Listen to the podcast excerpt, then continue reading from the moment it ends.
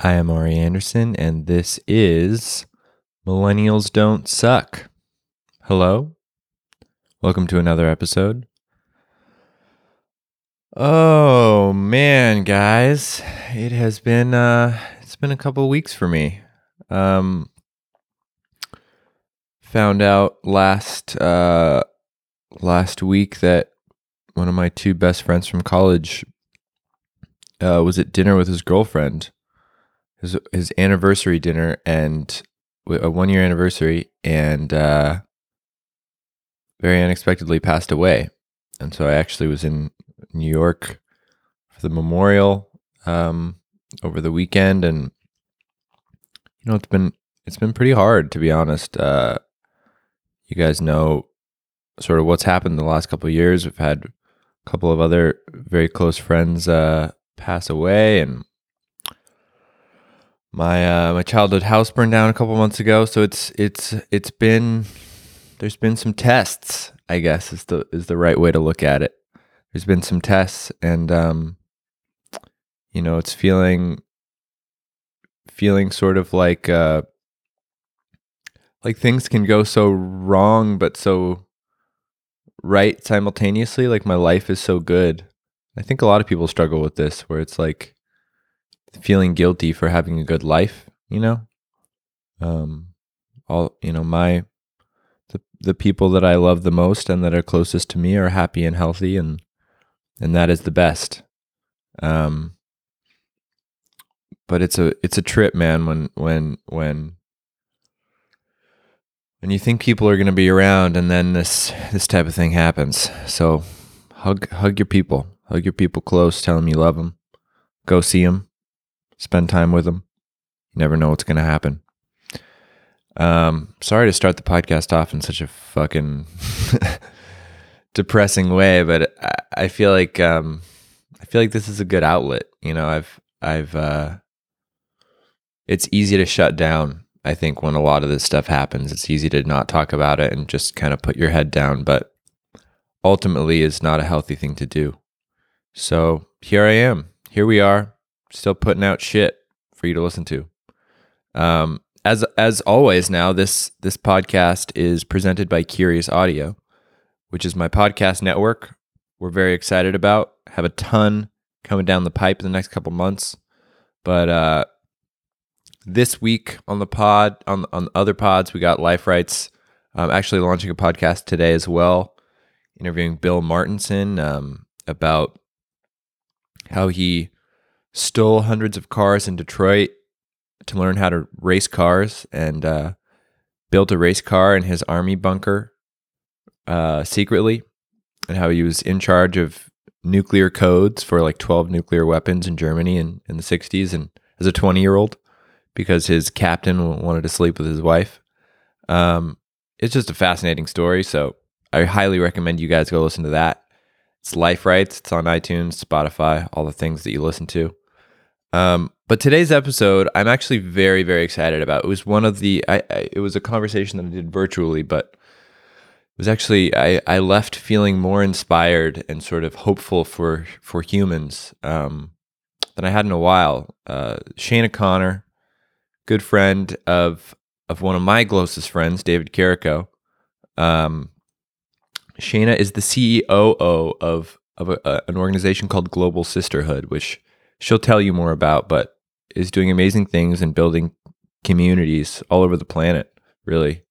Um, and it's just more than that. She's she's really humble and will, willing, seemingly to to kind of continually self-assess and self-correct and and be open and and honest. And it was just such a refreshing conversation. I I really really appreciated it. Um, and so I'm excited to share that with you guys today. I'm excited for for you to hear hear somebody who's who's trying because I think that's what we're all trying to do, you know. We're all we we are imperfect. We are we are works works in progress. Yeah, works in progress. Um but we're some of us are trying and really that's all you can ever do and I think I think we just got to cut each other some slack sometimes. Um but I'm rambling. I apologize. Uh, here is Shana Connor COO of Global Sisterhood. She's a huge badass. Very happy to have her on the show. I hope you guys enjoy.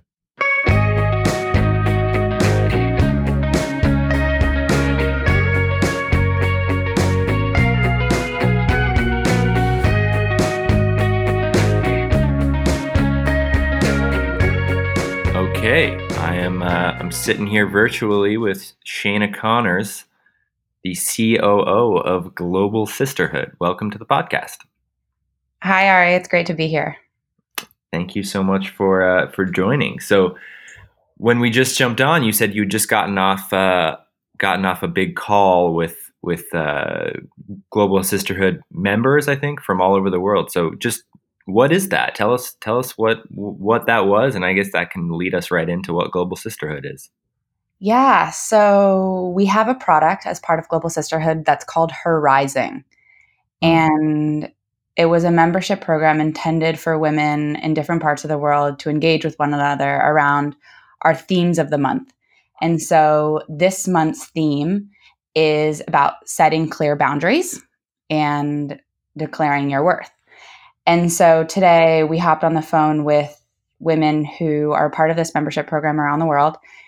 And we all kind of discussed where we're letting our boundaries be hazy and we're not, you know, in our full force of saying yes and no with full integrity and what that means. And it was super interesting, like how similar it was, despite you know our backgrounds and despite the parts of the world that we're in and the frameworks we've grown up in right. that there's like there's themes that kind of cross all of those you know socio-political like physical boundaries. So so yeah i'm kind of bursting with energy from that.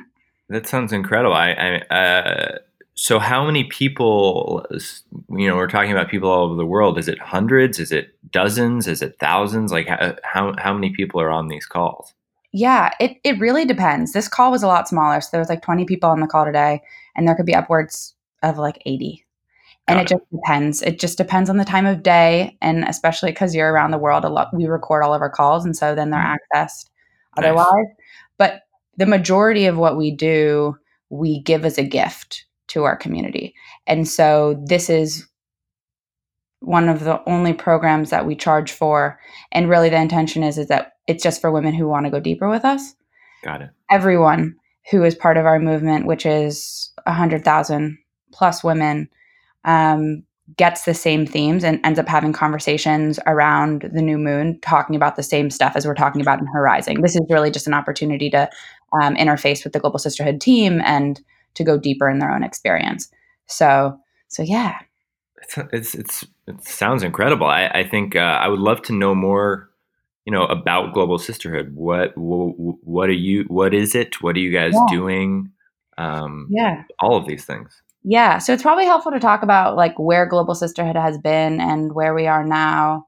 Sure. Really global sisterhood was created by lauren walsh who's the ceo and the intention behind global sisterhood was to create unity amongst women to get rid of this past narrative of needing to compete and to really honor ourselves as women in our feminine power and to come together and to hold each other in that sisterhood.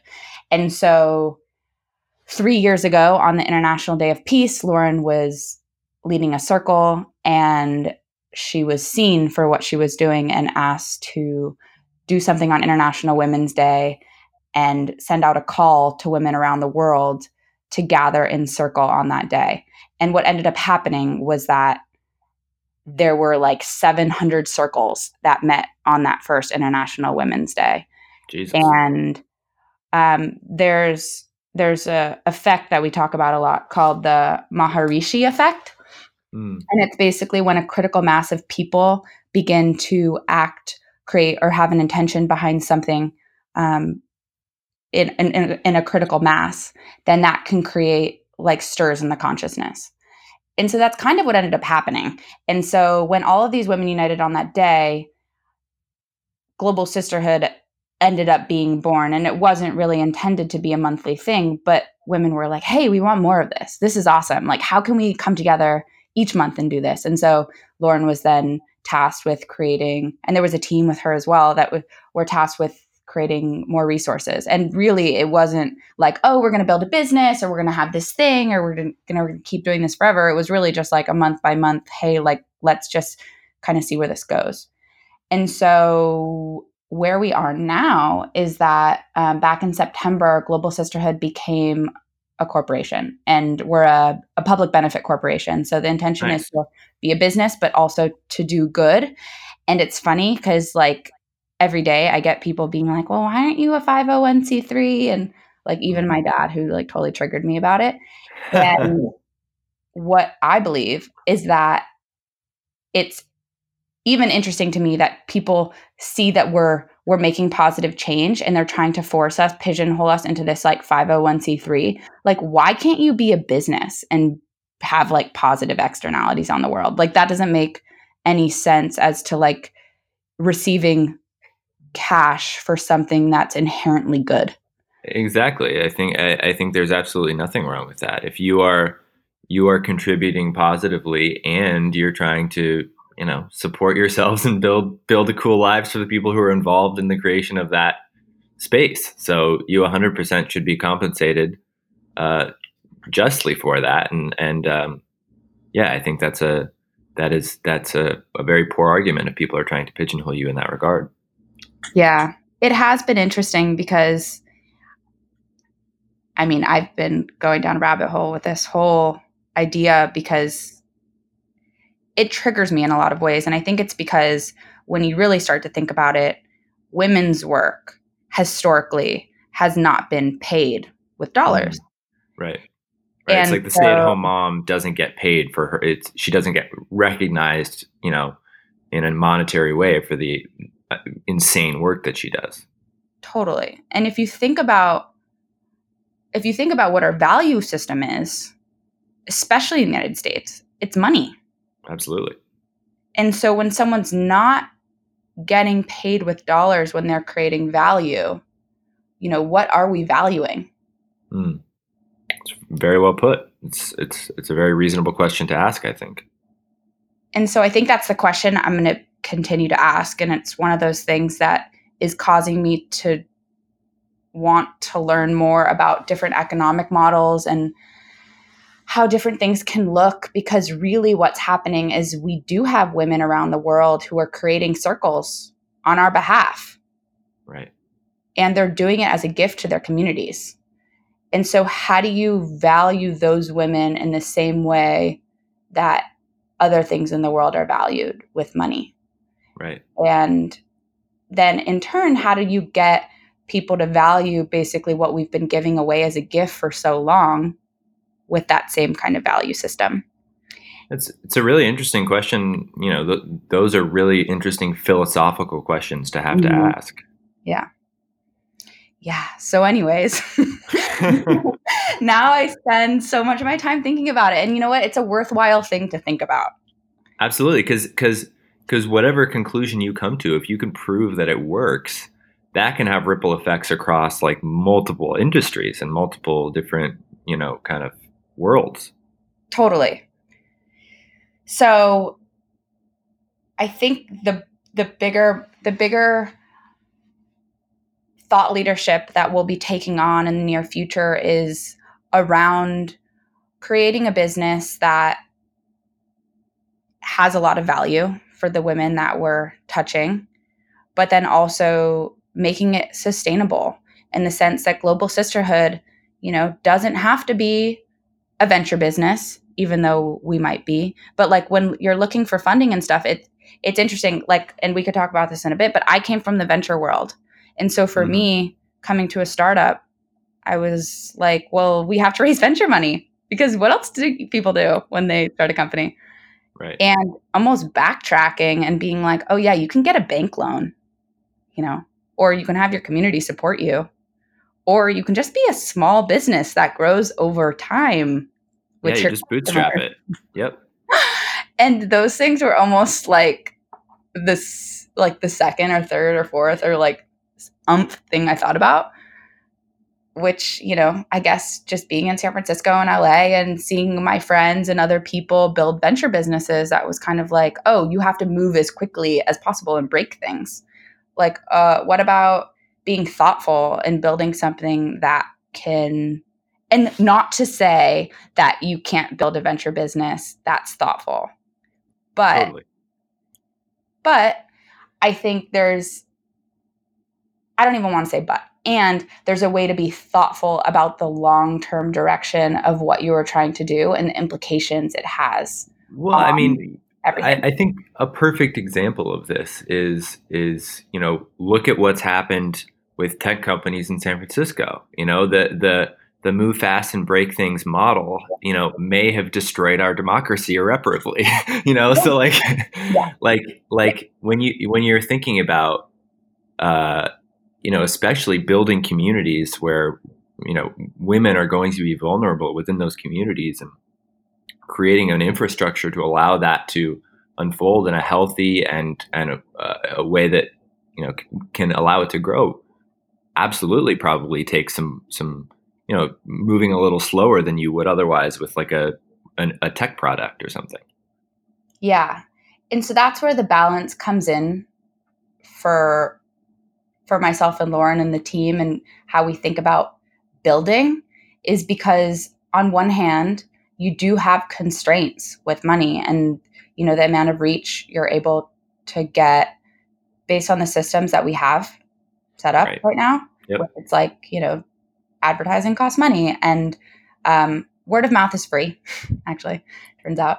Uh, so just kind of weighing the two things and figuring out, you know, what the business model is going to be in the future without trying to like exploit the women who are part of our community. Right. Cuz that's that is that's your that's your almost I don't want to say your resource, but like that is the special sauce of what you're doing.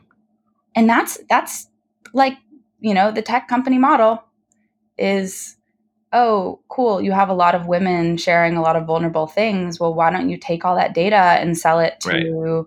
you know, a drug company. Unilever or something. exactly. exactly. And it's like, that's been the model. What's the new model? And it's really interesting because I was at this private equity conference this past weekend, which just shows you the random things I end up at. Um, right. And Roger McNamee was there, whose new book came out. But he, you know, I don't know if you know who he is, but he was one of the early investors in Facebook and really was an uh, advisor to Mark and mm-hmm. came out a few years ago taking a stand um, about basically what you the point you had brought up earlier that like you know our democracy is potentially being undervalued by what's been built. And you know he offered that there there is a new way to treat your customer.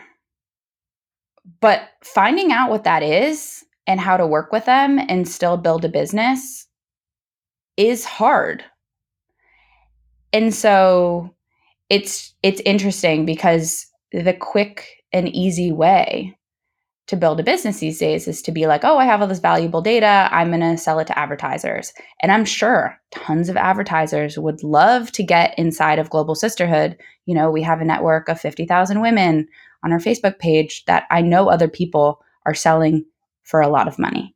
Mm-hmm. Um, and it's a tight knit group community. So it's just, it's, it's questioning all of these what have now become social norms amongst businesses. Yep. That is it's just interesting and it's I feel like it will become a bigger thing like in the next 10 years, but where so. we are now it's yeah. it's different. Well, it's it's you know, it kind of gets into this question of like part of the promise, you know, I, I, remember reading this book when I was in college called The Net Delusion uh, about mm. sort of you know everybody I, my background is foreign policy so everybody kind of in the in the foreign policy world is like you know the you know the like digital technology is the great equalizer like you know information will allow for freedom and it's like you know when the arab spring was happening we're like oh my god the twitter like the iranian twitter revolution like all these things that supposedly were happening. But it kind of you know now it, it more and more so these tools are being used you know, by authoritarian or or autocratic regimes to suppress dissent. Mm-hmm. And I, I think it's kind of the same thing that we're talking about here. Is like you know one of the big the big buzzword now is community, right? And like Yeah. global sisterhood is a perfect example of this community, uh, of of this kind of you know community as a product almost. Um, hmm and I and I think like it's it's so interesting because the promise of these technologies was that it was going to unite us, you know, grow our community, make us feel more connected to each other.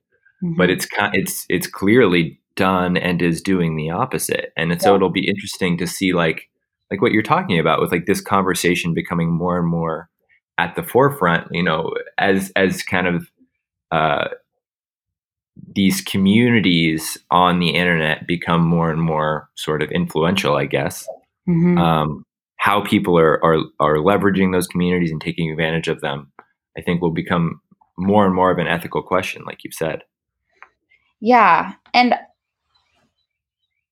it's interesting because I feel like, and I don't know because I haven't had personal conversations with them, but a lot of people who build things and then there's consequences to the thing that they built, which really wasn't their intention at all. Like, I feel Mhm. for them because sometimes you're just like good at certain things and you don't think about the consequences. I, you know, I feel free. I feel for those people. Absolutely, of Well, course. like I should be yeah, like I'm sure Mark didn't intend when he was building Otter No, not for no. this to happen. No, he didn't.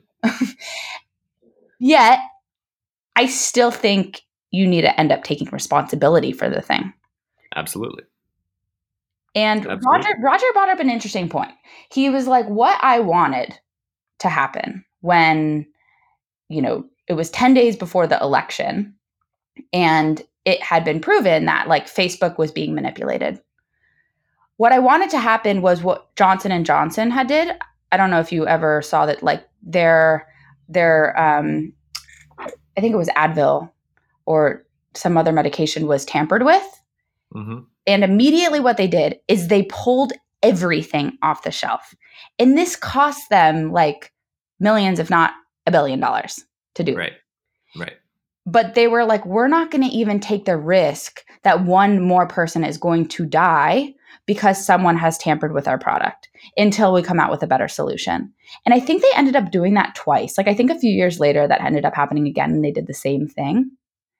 And what that causes a consumer to do is to be able to trust them. Like, what would have happened if Facebook shut down for 10 days? It's true. I, I think everyone would have been fine. It, yeah, I mean, yeah, it, it's it's so interesting though. You know, I guess it's it's a little bit of a different conversation now because I don't, you know, Facebook is not the you know the the the gigantic traffic hog for for you know a lot of the publishers that it was a couple of years ago.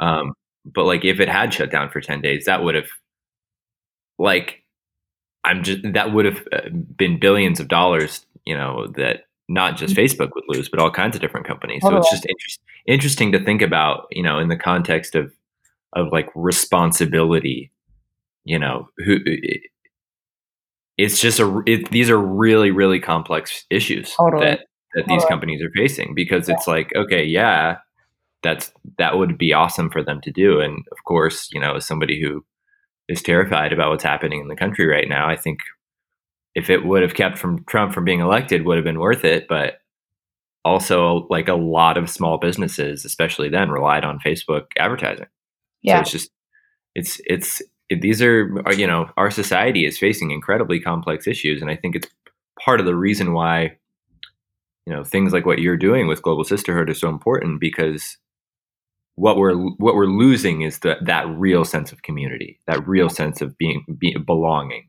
Yeah. Yeah, it was interesting because I'm living alone for the first time. I just moved to Austin, Texas to be a part of Global Sisterhood. And I felt really lonely last night. And all I wanted was to connect with like minded people.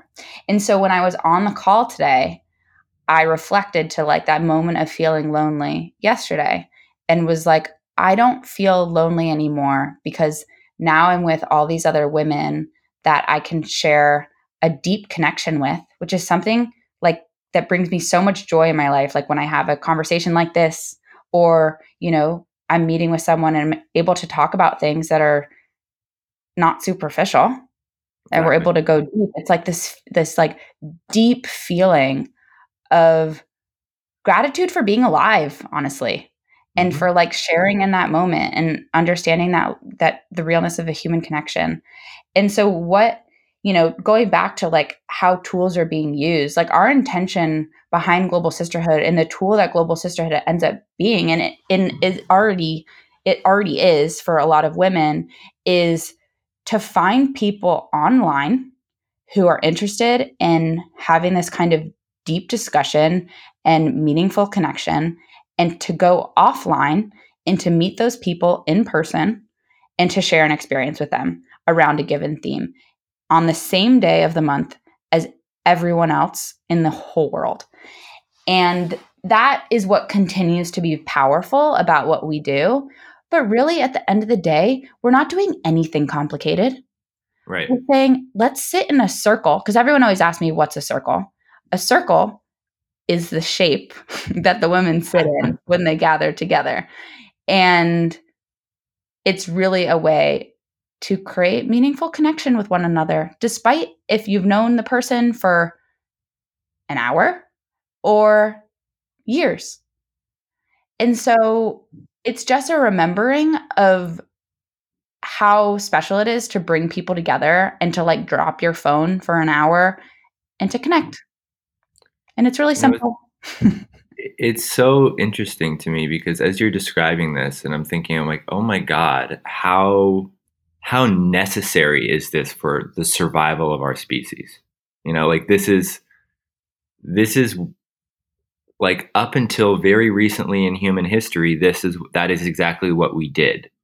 You know? Like like we would get in a circle around a fire and talk and be vulnerable with each other and tell stories and all, you know, like you said, like that is the reason why we feel grateful to be alive and we're in those experiences is because like that that's what that's that's kind of like what we're supposed to be doing.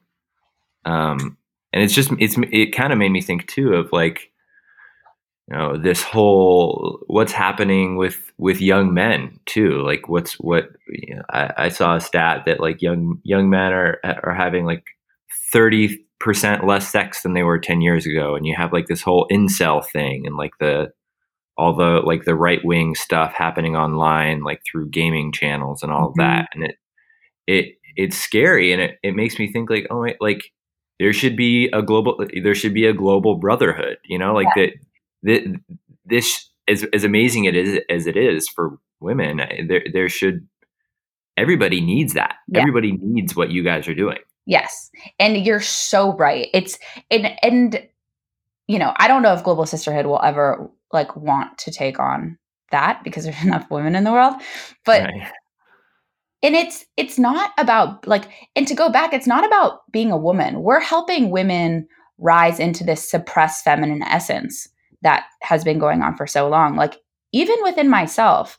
And I've had a lot of reflection about this because I my mm. whole life I've pushed a lot to get straight A's and to be the president of different organizations and to do all of the right things so I could go to the right school, which ended up being a business school.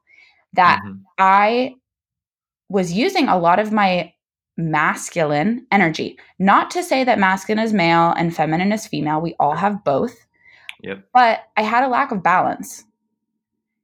And I was very much pushing in my masculine. I ended up working in finance and then working in venture capital, more finance.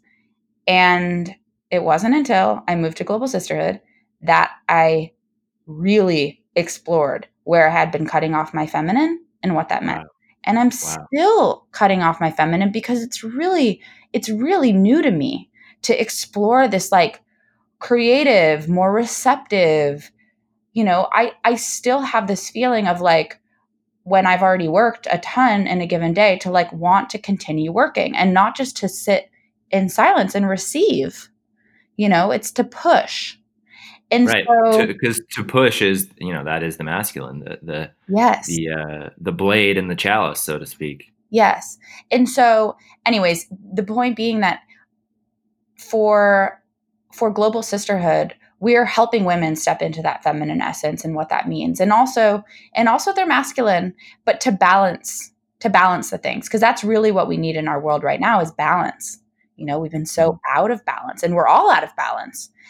And i think there are there are global brotherhoods. They're called other things. There might even be something called global brotherhood but there are there are these new uh, men circles that have been arising you know that i give a lot of you know support to because i think that like you said circles are important to the survival of our species you could sit in a square it doesn't really matter but what's important is that we connect in an authentic way with each other.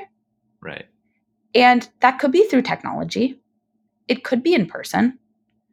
But I think the authentic relating and getting to know one another as human beings just mm-hmm. causes a lot more empathy and exactly. understanding.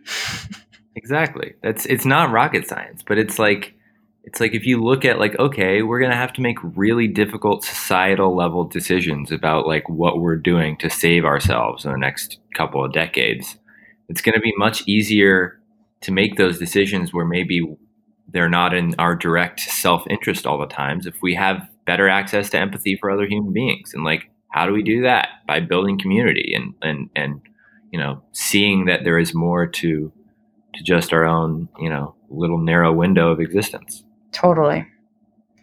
So w- w- I know you come from the venture world, but like, give me a little bit more about your your backstory. I, I know that you you went to USC, right? I went to USC as a Trojan. Trojan, yeah. okay, and and you were just like, I'm gonna I'm gonna be in business, work, I'm gonna work in finance, venture, all that, and you just got burned out, or or yeah. what happened? I mean, it was all kind of random. I always laugh and I think about what Steve Jobs said like you can always connect the dots looking back because that's yeah. very true of my life. And I do have a lot of trust and intuition in my path. So it all kind of seems haphazard. But what really happened was, you know, I grew up in San Diego and I love South- Southern California very much.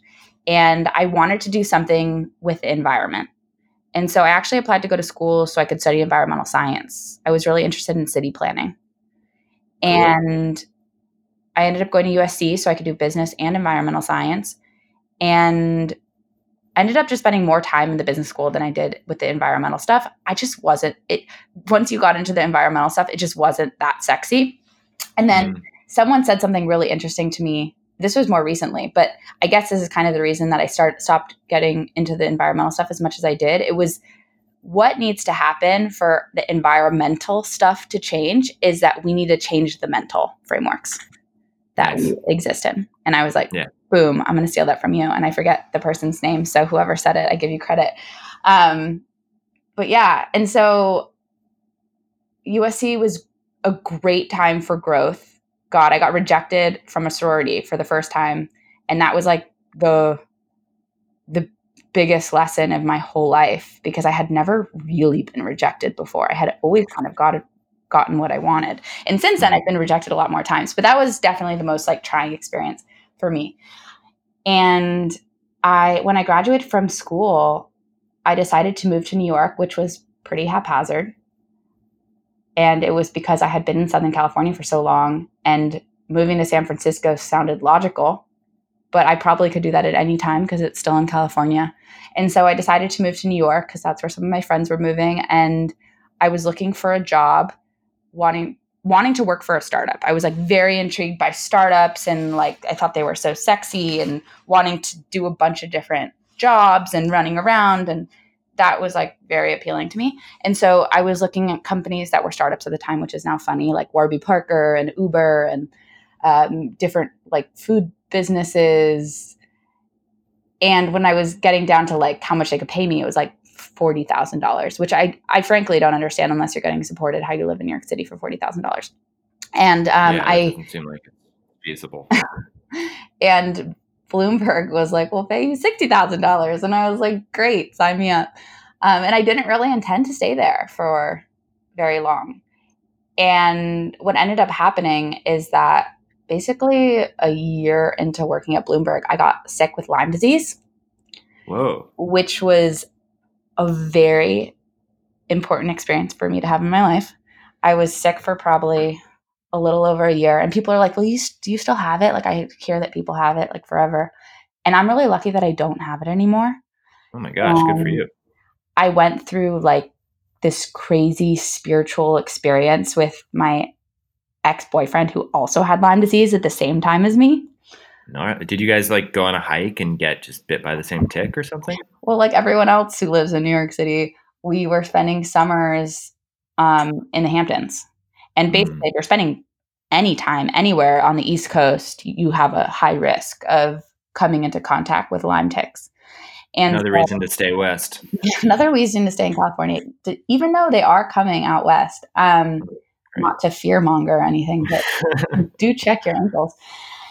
Yeah. So, anyways, it was it was really random. I, we didn't know what we were sick with for so long, and that really caused me to question everything in my life and where I was spending my energy. The energy it even had left, which was basically nothing. It caused me to question existence and like if I believed in like past lives and all this stuff I had never really spent much time thinking about.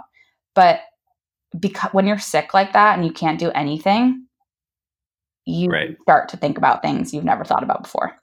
And mm-hmm. so that for me was, and I was, God, I was like between 23 and 25 this when I dealt with this. So I was pretty young and all my friends are like out drinking and doing stuff and I'm not allowed to like drink or even like eat berries because there's like too much sugar. Like I wasn't allowed to do anything.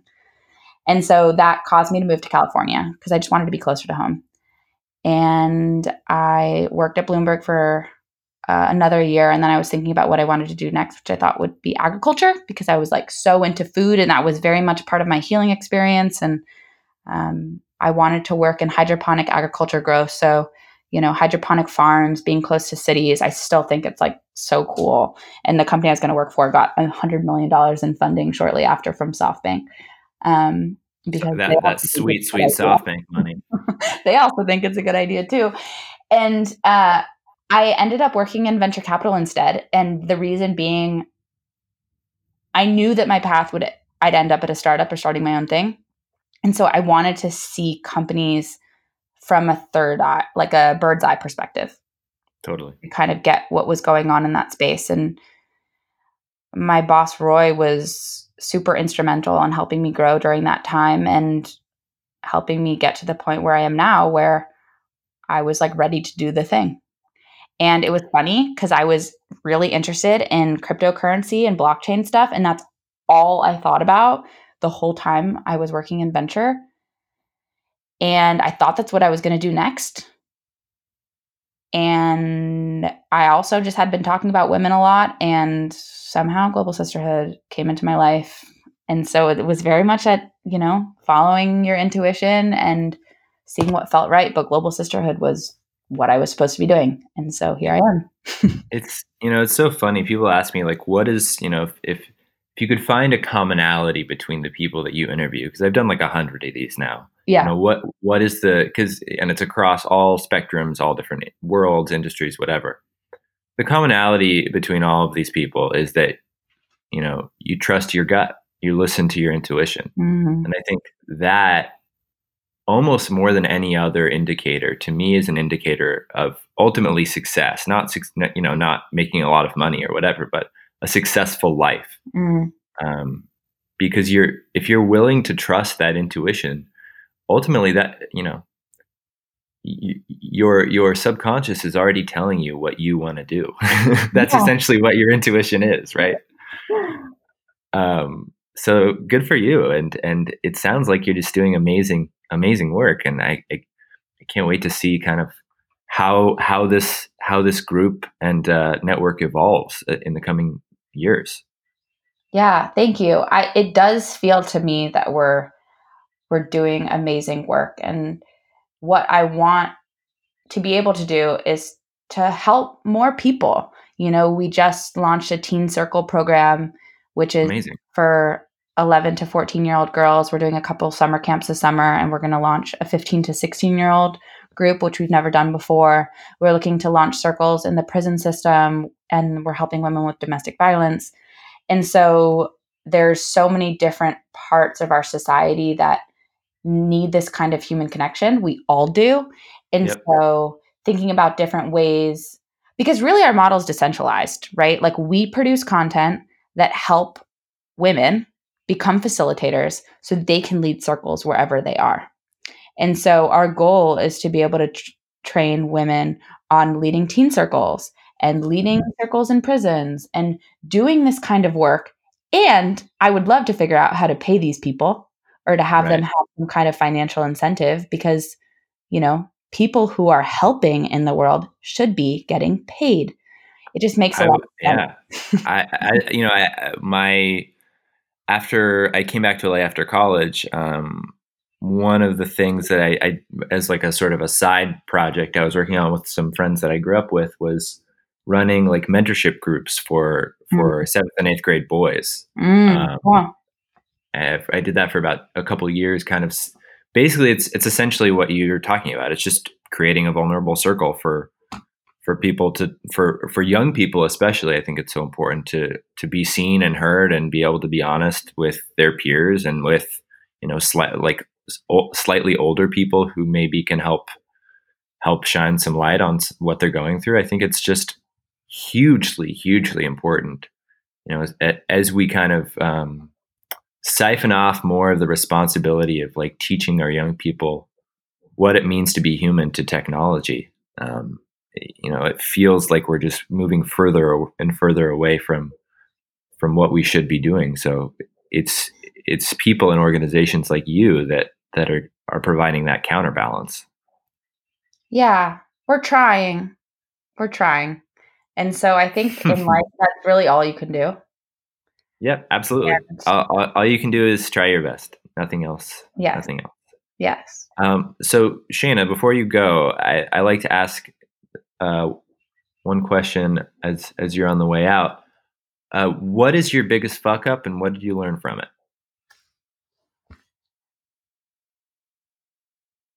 I think what's going on for me right now is my biggest fuck up is that I was holding people to a standard that I would want for myself.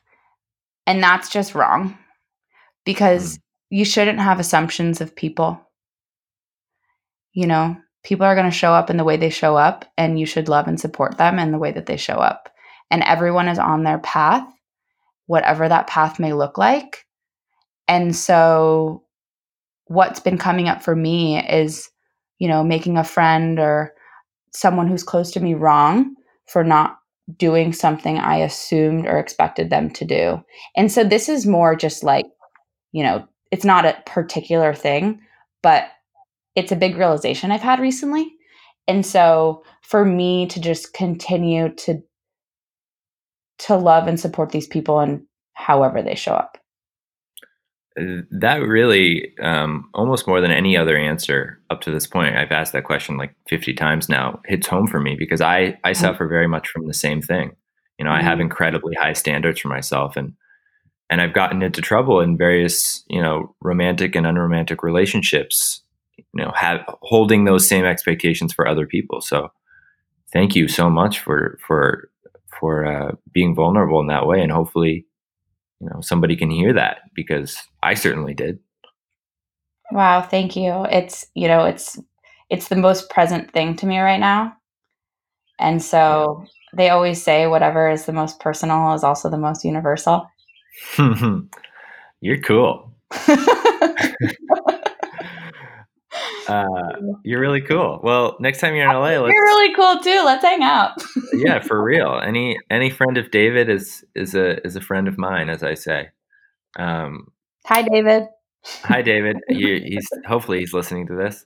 Uh, all right. Well, uh, plug Global Sisterhood. Where can we find all the all the stuff? Yeah. So we are Global Sisterhood on basically every every channel, but our website is www.globalsisterhood.org. Our newest product is called Her Circle, and it is the resource for women who want to be facilitators or want to facilitate themselves through a process each month to be mm-hmm. able to go deep in that way. And we charge $8. And really, the intention is for it to be as little cost as possible, but to also support us in building a sustainable business. So that's like 1.5 almond cappuccino. So somebody should definitely be able to. Seriously, it's half an avocado uh, well, Shana, thank you so much. This has been a, a, a real pleasure. Um. And and uh, we can't wait to see what comes next. Same. Thank you, Ari. All right.